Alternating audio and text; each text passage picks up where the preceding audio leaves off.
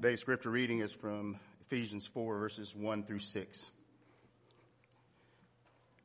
I, therefore, the prisoner of the Lord, beseech you to walk worthy of the calling with which you were called, with all lowliness and gentleness, with long suffering, bearing with one another in love, endeavoring to keep the unity, the spirit, and the bond of peace.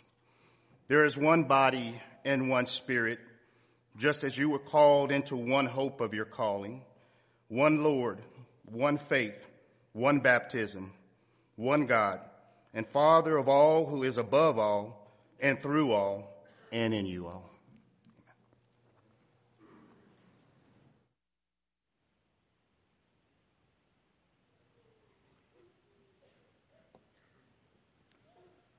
Appreciate uh, the good attendance tonight and the interest uh, that you have in the theme that was announced this morning. Is it right to preach about the one body? And when we talk about the one, the one church uh, that you read about in the New Testament, I think I think a lot of people have a hard time understanding what we mean by that. Let, let me just say a few things as we get into this lesson. When we talk about the one body, when, when Jesus talked about the church, you understand he, he did not use plural terms. He spoke in singular terms. When, he said in that great declaration, after Peter made the confession, you're the Christ, the Son of the living God, Jesus did not say, on that rock I'm going to build a bunch of churches. He said upon that rock, the, the rock of the confession Peter made, the truth about who Jesus is, that he's the Son of God, on that foundation, I'm going to build my church.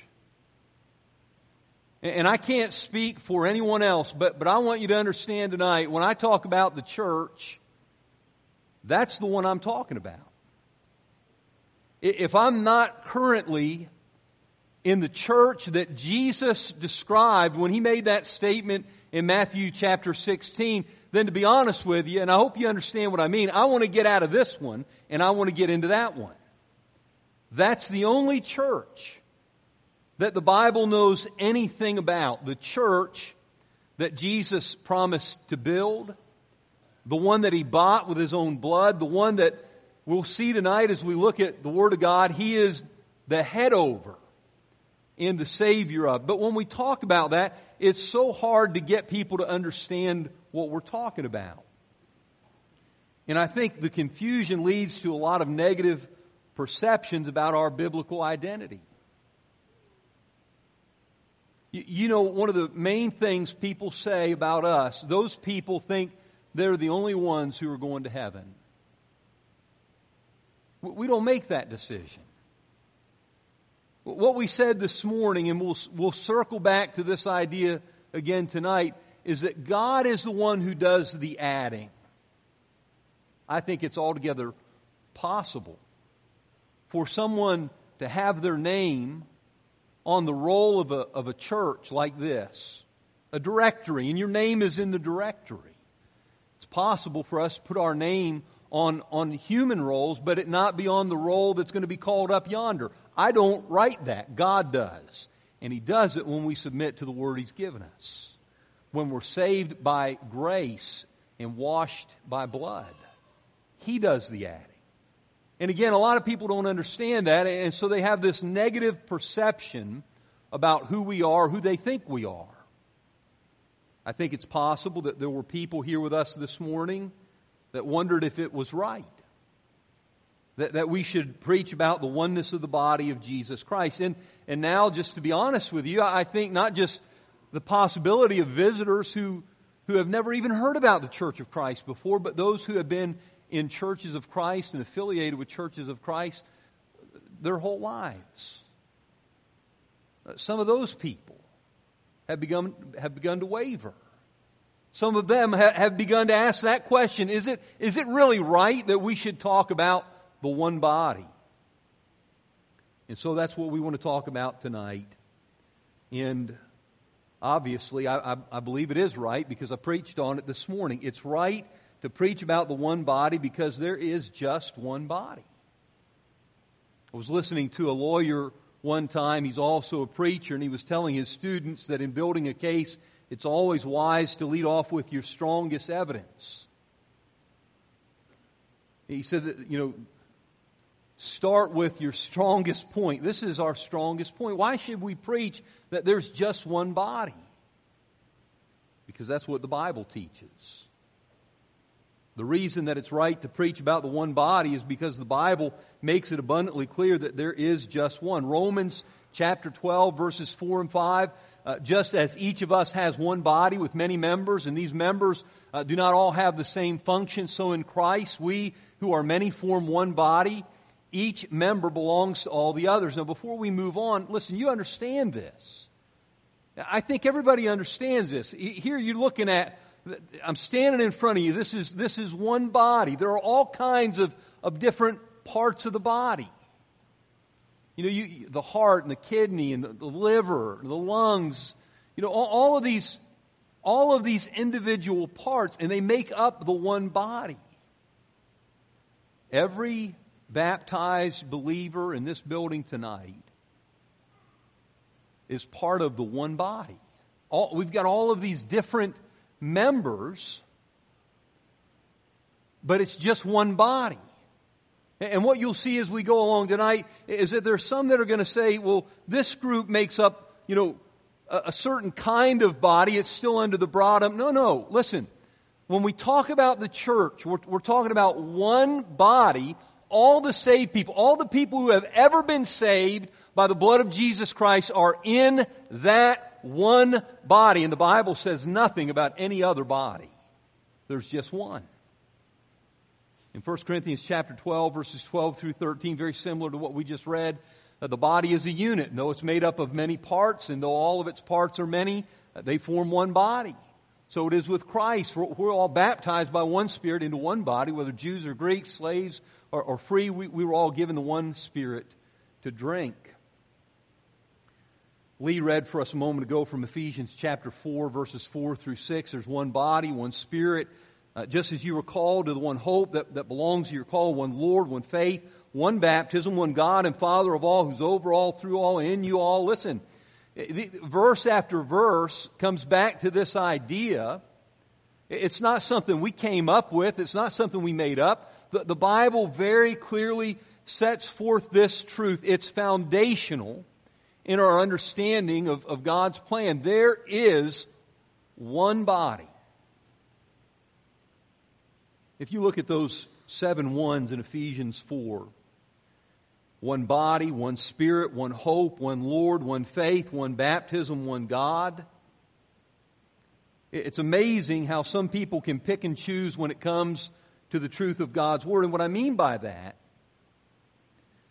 is sometimes they struggle with what God's Word says when God's Word comes in conflict with their personal beliefs, with, with something that they, they've always believed to be true.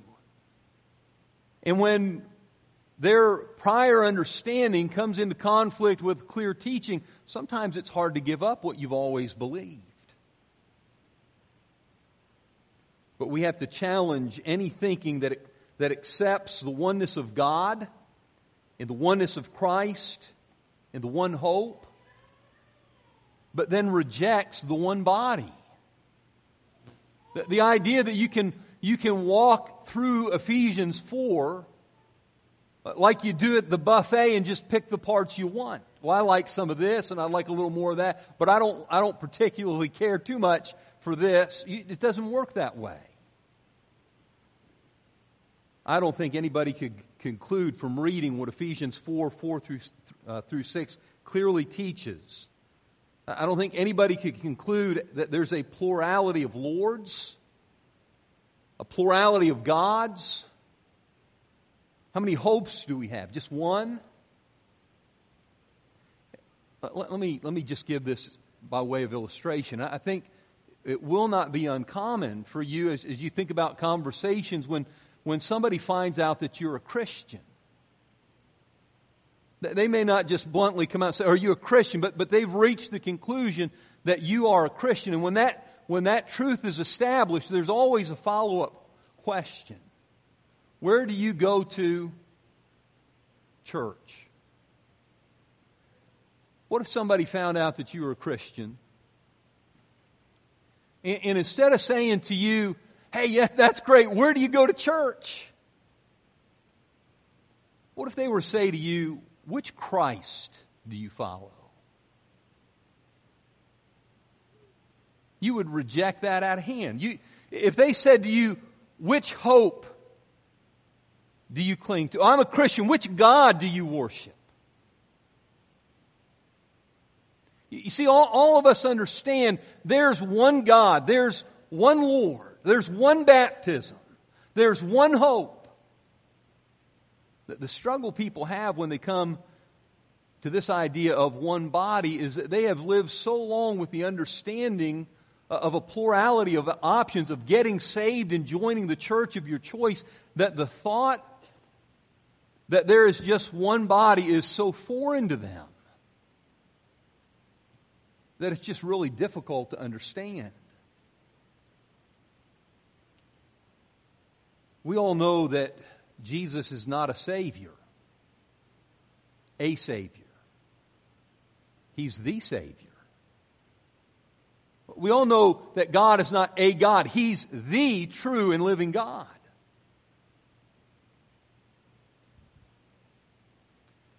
What's amazing to me is how we can stumble over the clear language of the text. That the very same book that declares there's just one Lord also declares there's just one church, one body. How could we reject the, the, the philosophy that says, well, get saved and, and follow the Christ of your choice? We would never do that. But accept and embrace the idea that you can get saved and join the church of your choice. Nobody joined a church in the Bible. You're, you're not going to find one example in the Bible of somebody joining the church. God added saved people to the church. That's how that worked in the first century.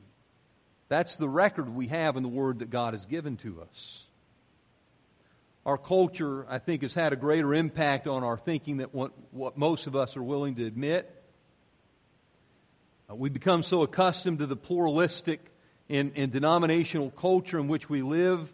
Uh, some have inadvertently absorbed that mindset in, into our way of thinking. We've normalized and, and we've legitimized it. And I think some of us just don't want to be perceived by others as mean spirited, uh, legalistic, narrow minded, uh, self righteous Christians. You'd have to agree that when it comes to one God, one Lord, one hope, uh, we all know that there's no choice to be made.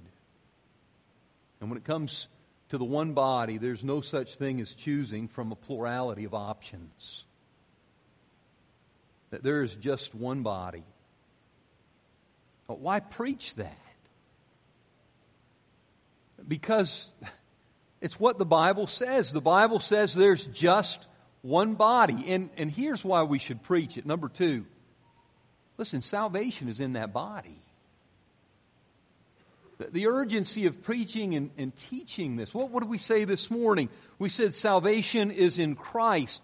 The thing that puts you in Christ also puts you in the church.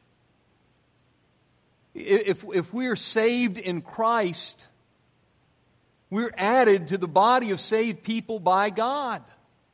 This is why it's so urgent that we, that we preach not some of what God's Word says, but the whole counsel of God. This morning we looked at Acts 2.47. I've mentioned it already tonight or made reference to it, praising God and having favor with all the people and the Lord added to the church daily such, such as should be saved.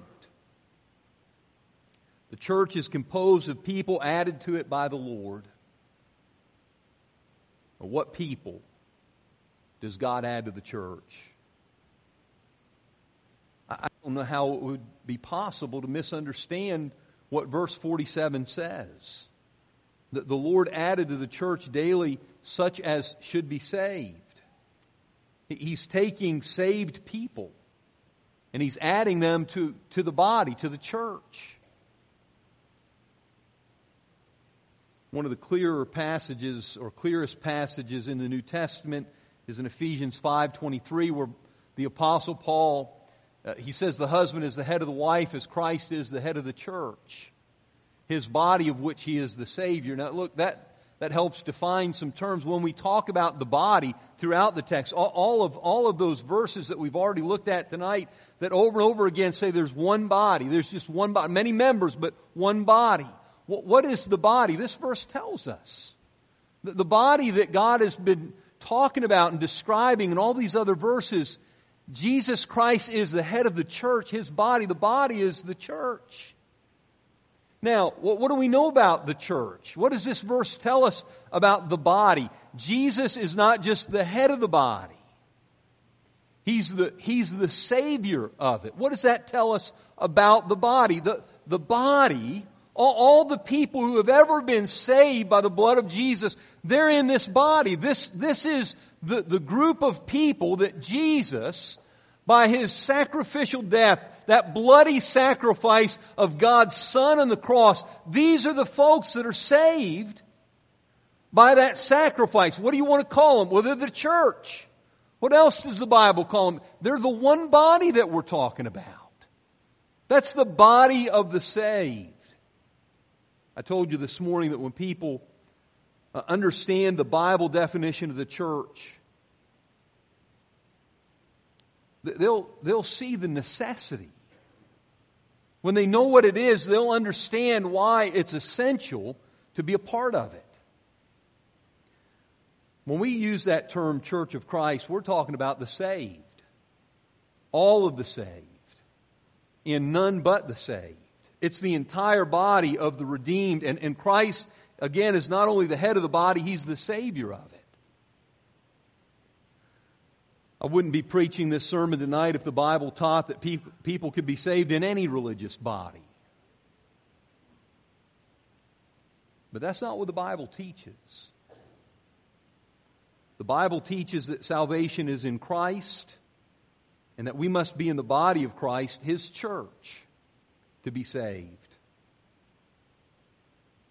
I know that by preaching the truth found in Acts 2.47 and Ephesians 5.23, there will be some hurt feelings. That we run the risk of being looked down upon, as I already said, as legalistic or self-righteous. But we have to run that risk because we know what God's Word says. There's no salvation outside of Christ. There's no salvation outside of His church. And that truth is too important for us to keep it to ourselves.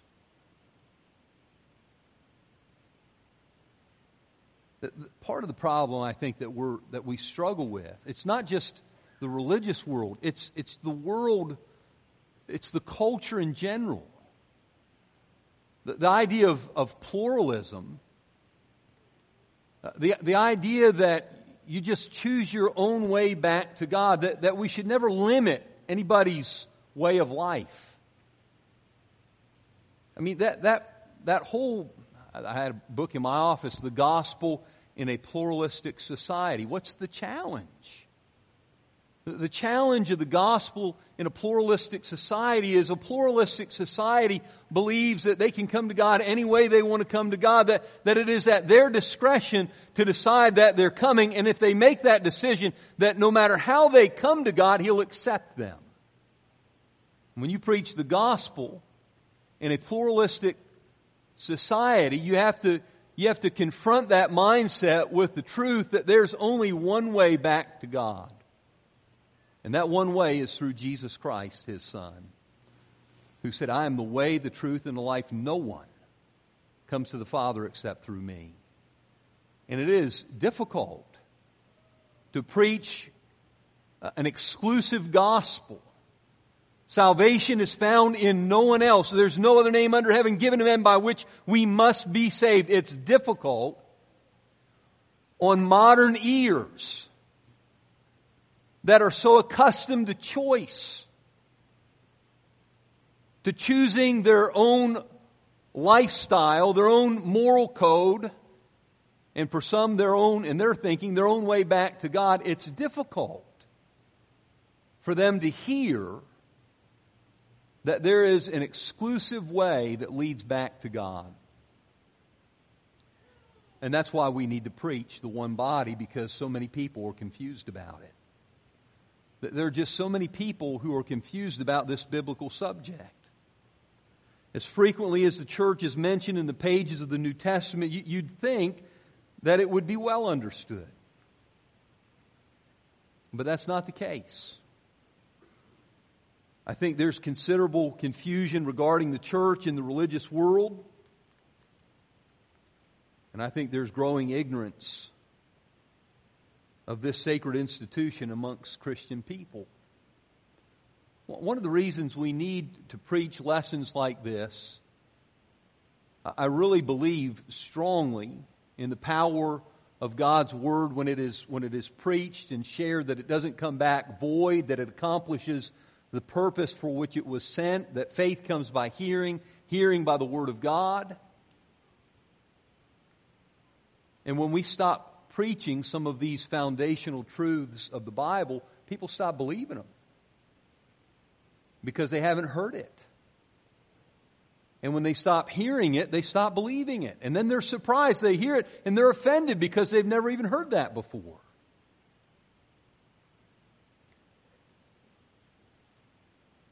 I can't fully explain how confused people are when it comes to this subject, but I do think it's our responsibility to clear up that widespread confusion by preaching what, what God's Word clearly says. When I say that people are confused about the one body, I mean they, they don't have a biblical understanding of it. Some people think that they have a solid grasp on the idea of undenominational Christianity. And what they really have in mind is more of an interdenominational Christendom. They have an idea that the church is an institution made up of all, all of the denominations. But that's not the picture God gives us of the one body we read about in the Bible. A man named Kippy Myers wrote an article, 2006, July issue of 2006 issue of the Spiritual Sword, Is It Possible to Be a Christian Only? In that article, he said, I personally know of no Protestant group that would say it is the church of the New Testament and that there is no other true church. He said, as I understand it, each group thinks of itself as a piece of the pie. And when all of the pieces are together, they form the whole pie, the church, the body of Christ. Even groups, listen, that call themselves non-denominational, nevertheless consider themselves to be a piece of that pie, though they are not officially associated with the authority structure of any of the other pieces. When I read that, I did a Google search this afternoon. Would you bring that up for me? I think that's a pretty good description of how a lot of people think. The, the denominational view of the church, that's really the accepted view of most people. Each group is counted as a slice of the whole pie. And you'll notice this little box down here, right? No, no two pieces are exactly alike. And they're all different. They have different names. They have different organizational structures. They have different doctrines. You know what's really confusing? When, when Jesus in John 17 prayed that we may be one. That's the prayer. That we might all be one. You know why he said that? That the world might believe that you've sent me. You know what all this division does? It confuses people and it leads to unbelief. How could you have contradictory, conflicting names, structures, doctrines, styles of worship, and, and ultimately, how could a person who sincerely wants to know God and desperately desires to enter into a relationship with God through Jesus Christ ask the same question, how, how do I become a Christian? What do I need to do to be saved? And receive a different answer from 15 different, you know, faith groups. You're not going to see anything like that in the Bible. Again, somebody might say, Tim, is that right? This, this is starting to sound arrogant. I'm not trying to be arrogant. What I'm telling you is it would be arrogant to try to push off on people the, the model that you see projected before you tonight as if that's what God intended or that's what His inspired Word has presented to us as, as the model, the preference that God has given us in Scripture. It's not. Would you bring up the next slide? I need to go to a class on how to make better PowerPoint slides. That one's all me, baby. Right there. That's me. When you look at the Bible, what you have isn't these different slices of the pie, you know, one of them is the Catholic Church, or one of them is the Methodist Church, or one of them is, you know, Lutheran, or Baptist, or Presbyterian, or Mormon, or, or you know, and, and one of that, one of them, one of the little slices there is the Church of Christ. That's not the biblical picture.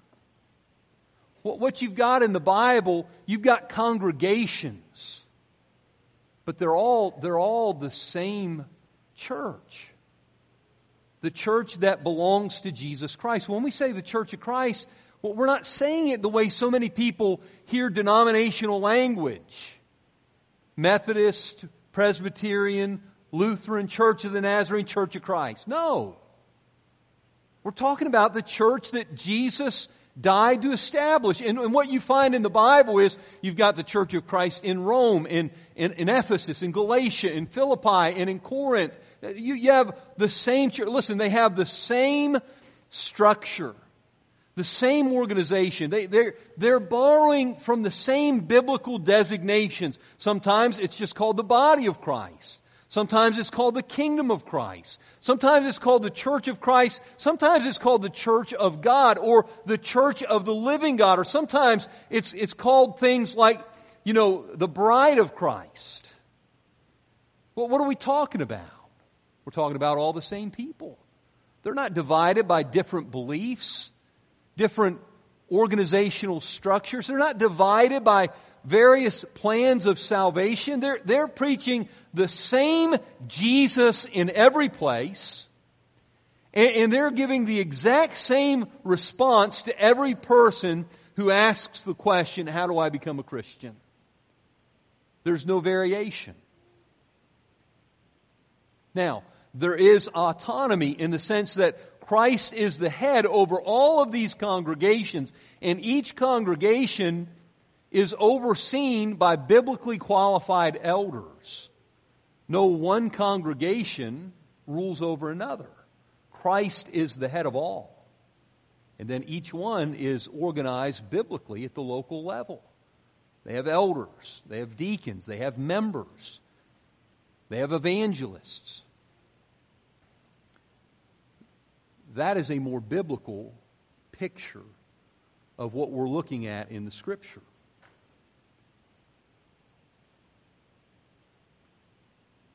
It's hard for people who are used to looking through uh, denominational lenses.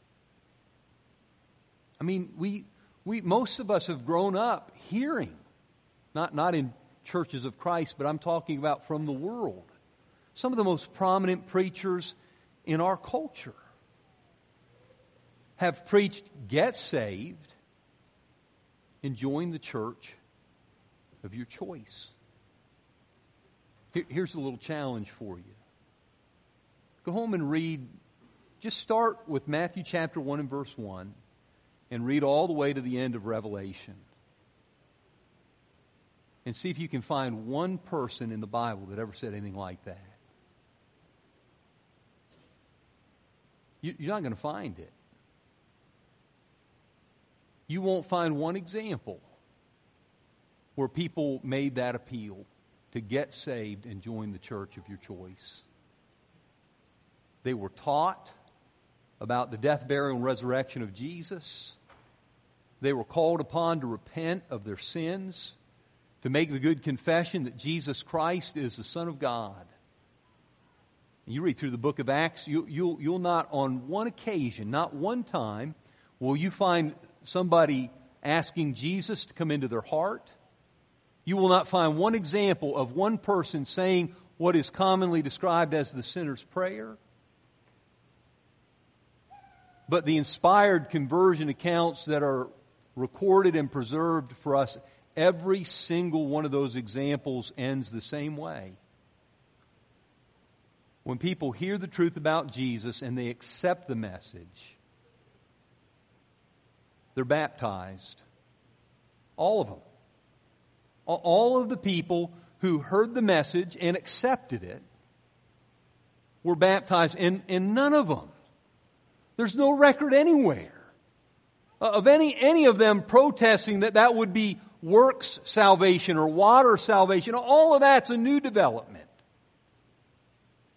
In the Bible, when they heard that this is what God wanted them to do, they got up right away and they did it. You, you, you hear things like at that hour of the night or immediately. What does that suggest? As soon as they understood the truth, they obeyed it. They acted on it. And nobody argued about the plan that was set forth. You know, the reason for that, there were no competing plans at that time. All they had was the truth as God had originally given it. Our problem today is that over the course of all these years, men have come up with so many competing doctrines. People have become so accustomed to hearing all of these other things that the simple truth of God's Word doesn't sound right to them anymore. Even, even though they can read it, this is what I don't understand.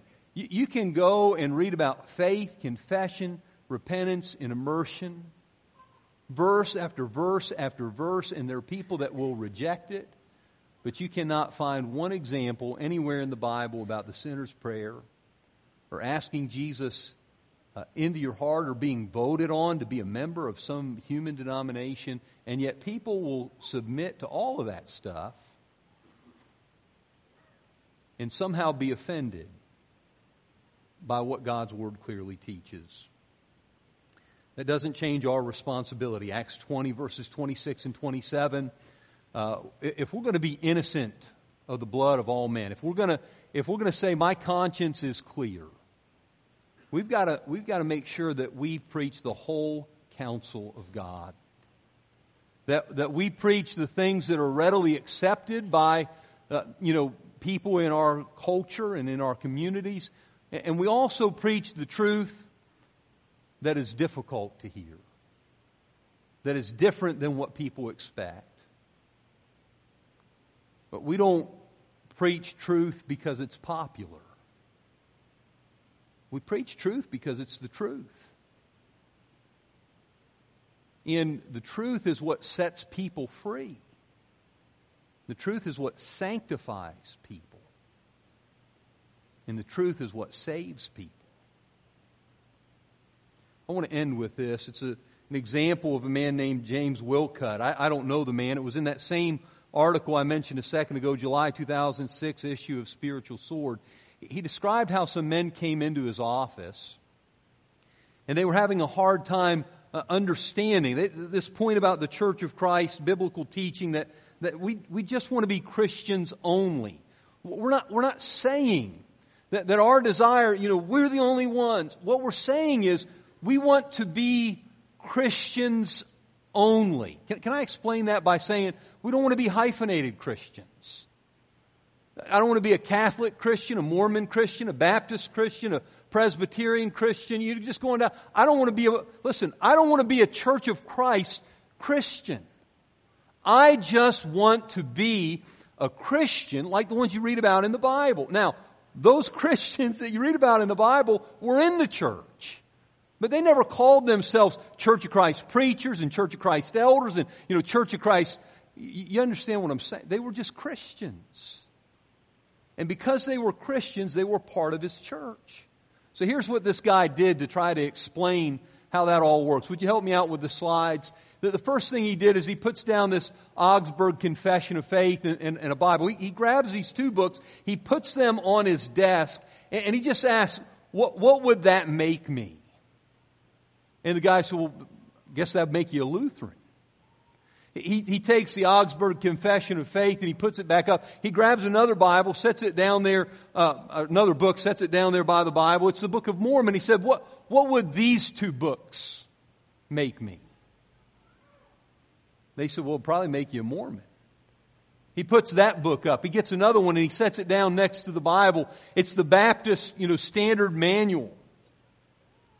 What would these two books make me? Well, they make you a Baptist. Then he takes that book and puts it back on the shelf and he just lays his Bible out there. And he said, What would that book make me?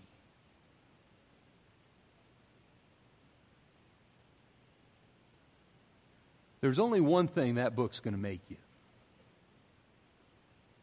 It's not going to make you any kind of Christian. It's just going to make you a plain old Christian. That's it. You, you need to add to it to get something else. But what I'm trying to tell you tonight is when you add to it, you're really taken away from it. You're going to end up with something other than God's original intent. Would you just look around, look around at all the confusion that, that people have created by adding competing messages to the clear teaching that God has already given us? I'm sure that there are things about the Bible that I don't understand completely. And I, and I think if it's true that I've studied with other people and, and I think they've reached wrong conclusions, I think it's possible that other people have studied with me. And maybe I've reached some wrong conclusions. But I'll tell you what I think sets us apart. We're not content to settle on the truth that we've been given from somebody else. And we're always going back and re examining what we believe and why we believe it. And it's my conviction that as, as long as we keep looking for what God wants in the Word that He's given us, that His Word is going to take us where He wants us to be. The, the simple truth of God's Word can be trusted. And when we follow it, you know how Jesus said it? We talked about the wise and foolish builders. When we follow what God says in His Word, we're like a wise man that built his house on the rock. What are you going to build your salvation on? You going to build it on other people? On their faith? On, on their study? On, on the weight of their testimony? When we're talking about salvation, there isn't anything more personal, more pressing, more urgent than where you spend eternity. And I don't think there's anything more important in this whole process than, than building on the, on the rock, on the truth that God has given us. What did we say this morning from 1 Corinthians 12 and verse 13? We were all baptized by one Spirit into the one body. And if you haven't done that, the most important thing for you to do tonight is to be baptized by the one Spirit into the one body. To be baptized into Christ for the remission of your sins. And if you want to do that, we invite you to come as we stand and sing.